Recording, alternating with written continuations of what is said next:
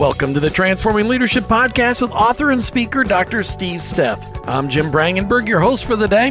For more information about Dr. Steff and how the Transforming Leadership team builds effectiveness in leaders, please look online at tleadership.com. That's tleadership.com.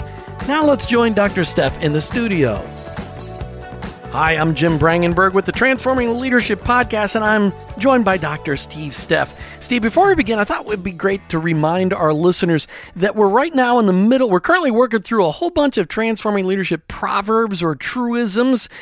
These are saying, sayings that you and the team have put together to help our leaders that we invest our lives into. Today's Transforming Leadership proverb is every organization has a culture. It just may not be what you say it is or what you think it is. So, Steve, my opening question is why is it that there are some leaders that just are not aware of the culture that they are cultivating? Yeah, that, that that's a great question. But really, before we get into that, let me define culture for you, at least from our perspective. You know, okay. Definitely, and of course, there have been books written on on culture, so we don't have time to go through the last two or three hundred pages of defining culture. So, for our organization, culture quite simply is uh, what we reward, how we behave, and how we treat each other. That that pretty much sums up our culture. You know, we could have ping pong tables and foosball tables and all this other stuff. That doesn't really define our culture. What defines our culture is how we behave, how we treat each other, and what we reward. That's our culture. So then then going back to why is it that sometimes senior leaders don't really know what the culture is it's because of their level of removal. I have client organizations or transforming leadership has client organizations that we may have five tiers of leadership. And uh, i've got one client for instance that's in let me let me think now 110 different locations. Hmm. the culture in those locations jim is set by the location manager, the leader at that location. That culture is not set in Denver where the home office is. They, right. they may think they're setting it, but it's driven on a local level.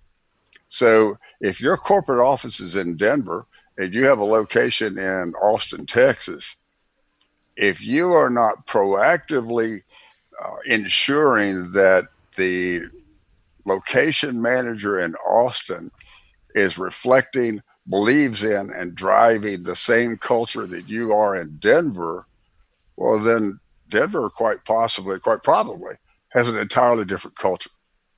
Uh, additionally, we'll go one step further. Even if you're in a single location, or maybe just a couple of locations, let's say you're in a manufacturing facility. The culture that the people on the floor in that manufacturing facility are experiencing may be vastly different than the culture up in the executive offices.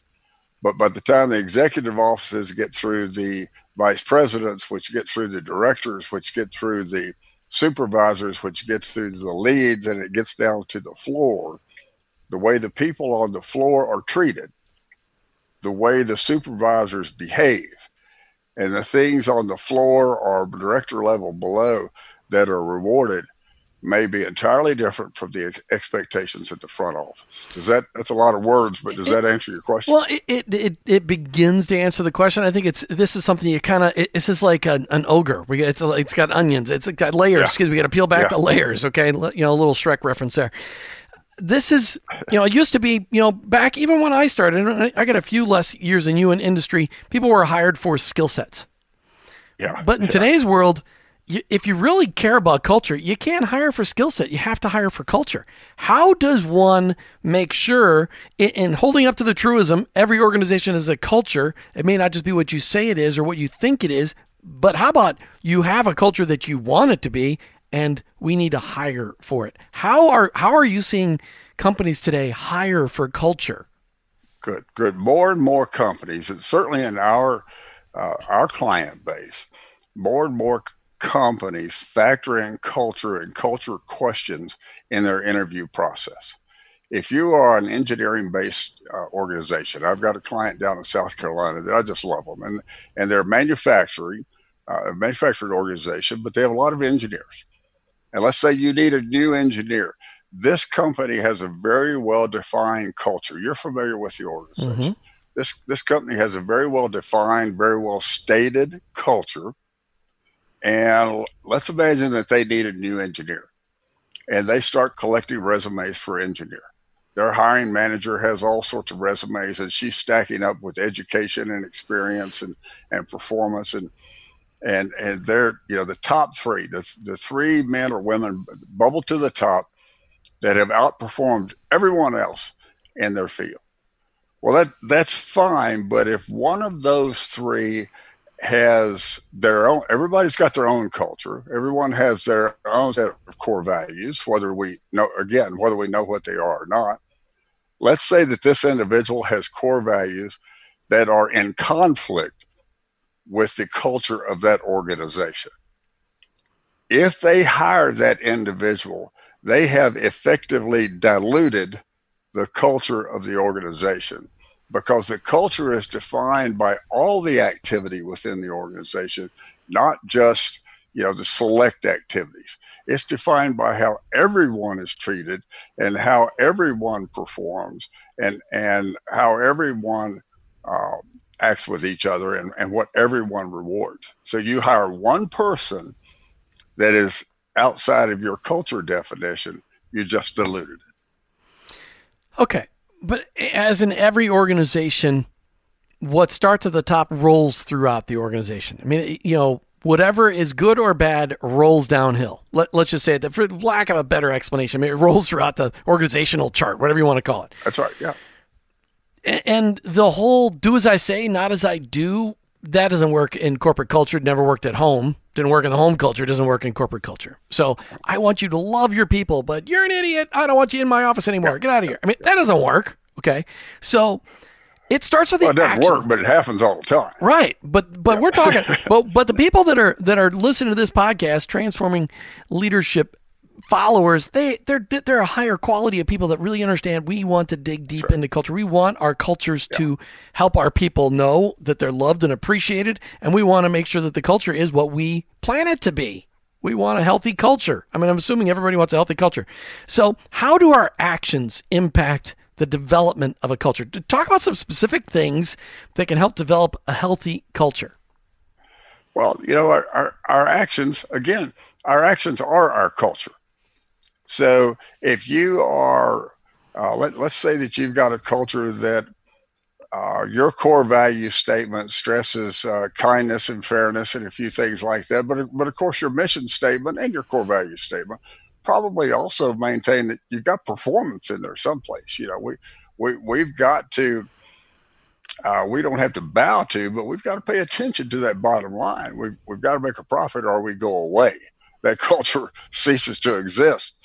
So it, if we become subservient to the bottom line only, and we focus every day only on performance and expectations being met with no nod to the culture and how people are treated, or at least how we have defined, how we have uh, stated our expectations of how people are treated.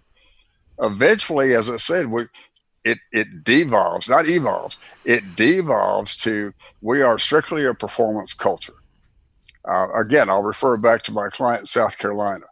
Their culture is defined by two pillars: caring and performance. And they will be the first to tell you that over the years, there there got to be a, a initially for several years there was a strong, strong imbalance. Performance the performance pillar was much larger than the caring pillar. And then when they got alerted to how that really was uh, uh, coming across in the workplace, the caring pillar far outgrew the performance pillar. People were allowed to do and act any way they wanted to, and and then we just cared for them and saw them through their, their challenges. So what I'm advocating is you define that culture, whatever it might be, and then you try to maintain a balance between the caring and the performance or the culture and the performance. Performance may be a key component of your culture but again state what it is and live up to it. Let, let me give you one last example on this. I was called to a uh, an IT company in Raleigh, North Carolina, several years ago. I went and met with the senior leadership team, talked with them about what they were, why they called me in, and what they were hoping to accomplish. And it was a really interesting meeting. You know, it was one of these discovery meetings where they find out about me and I find out about them. And one of the first things the CEO said is, this is a hard place to work. This is a really, really difficult place to work. So we don't ever hire someone and tell them, look, you're going to love working here. We hire people and tell them, look, you're probably not going to like working here because for the next two or three years, we're going to be hard on you. We are going to drive you like a like a rented mule. You know, we're we're just going to be tough. We're going to do this and this and this and this. He was just as clear as he could possibly be. But then he followed that up as saying, because in three years, we're going to go public and you're going to be a stockholder and you're going to make more money than you've ever made in your life. But from now until that three year anticipated period, things are going to be tough. Jim, first, I didn't want to work for them because there would be a big conflict in core values with that organization. But I did have to respect the fact that, that the CEO says, this is who we are. You know, if you don't like it, if you can't do it, then you best not come to work here because this is how we treat our people and this is what we reward. So mm-hmm. at least he was honest in the process. Steve, a culture left on its own to just do its own thing without any intentionality from senior leadership, you use the word devolves. Uh, uh, yeah. Is is that always what happens? Yes. You know, it's it's a law of physics, quite frankly that anything left to its own, the law of entropy, I'll, I'll paraphrase it, but anything left to its own will devolve, will deteriorate. And that's exactly what happened in the culture. Wow. Okay. Because the one thing that will, let me, one thing that will always maintain in that culture is performance and profitability. That won't ever go away. Right. So, in light of the fact that that won't go away, that will become uh, more and more and more important to where it takes precedence, not only to where it takes precedence, but to where it becomes the only thing that that's that matters. Okay, so that was you know, one of the main points we, we, that we need to be intentional. It's got to be intentional. But one of the other struggles that senior leaders struggle with is being removed from that daily environment, being removed from what's actually happening throughout their organization, whether it's a small organization or a monstrous organization. How do we help our leaders listening today to, to the Transforming Leadership podcast to, to understand they can't be removed if they want to maintain the culture that they want to maintain? Yeah. Well, first, Jim, identify and define the culture that you want and that you expect. You know, for, let, let's let's put it in words. Let's put it in black and white so everyone knows what the expectation is as far as culture. You know, whether it's in your core value statement or where whatever it might be. Second, hold every tier of leadership accountable for driving that culture and lead and and uh, living up to that culture it has it must be a part of your performance reviews it must be a part of your pay uh, your bonus system it, it's factored into everything you do what do you mean so you're actually going to put on their on their review which whether they're doing those daily monthly weekly yearly uh, that you're actually evaluating them on culture not Absolutely. just performance Absolutely, because culture drives your performance. It, it is the expectation. Have you seen this put into action? Have you actually oh, seen yeah. this work? Yeah, almost every client that Transforming Leadership has, they factor in the culture of the core values into their performance reviews. Because the absence of that being factored into the performance review, Jim, I'm going to lead in the way that that is most natural or most comfortable to me personally, not to what your expectation is. Does that does that make sense? That uh, one of the truisms we'll get to down the road in weeks to come is that we generally lead in the way that is most comfortable if we were being led. So I'm going to do what's natural to me. Maybe not what's most effective, maybe not what's most productive, but what's most natural to me. And if I have core values of my own that are in conflict with yours, and you're the CEO or you're the or you're the board or you're the senior leader, I, I don't really care about that as long as I'm getting the job done.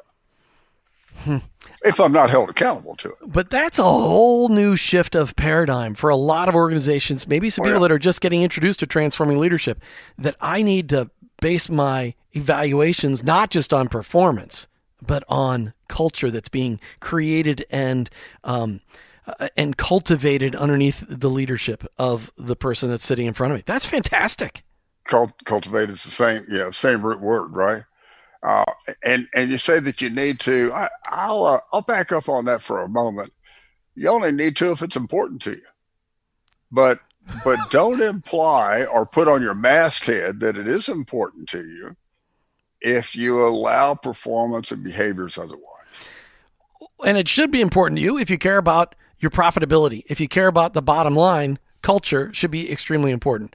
Steve and Steff, care about your people. That's right. And you care about your people. That's great. Dr. Steve Steff, thank you so much. for a great conversation on understanding culture and making sure that it's positive. And to you guys, our listeners, just check us out online, tleadership.com, tleadership.com. There's lots of ways to contact us. There's a phone number, there's a contact form. And we'd love to hear from you. We'd love for you to tell us what we can do to help you. And until next time. Thanks, Jim. And that ends our discussion for today. Thanks for listening to the Transforming Leadership Podcast with author and speaker Dr. Steve Steff. For more information on how Dr. Steff and the Transforming Leadership team can help you become a more effective leader, please look online at tleadership.com. That's tleadership.com.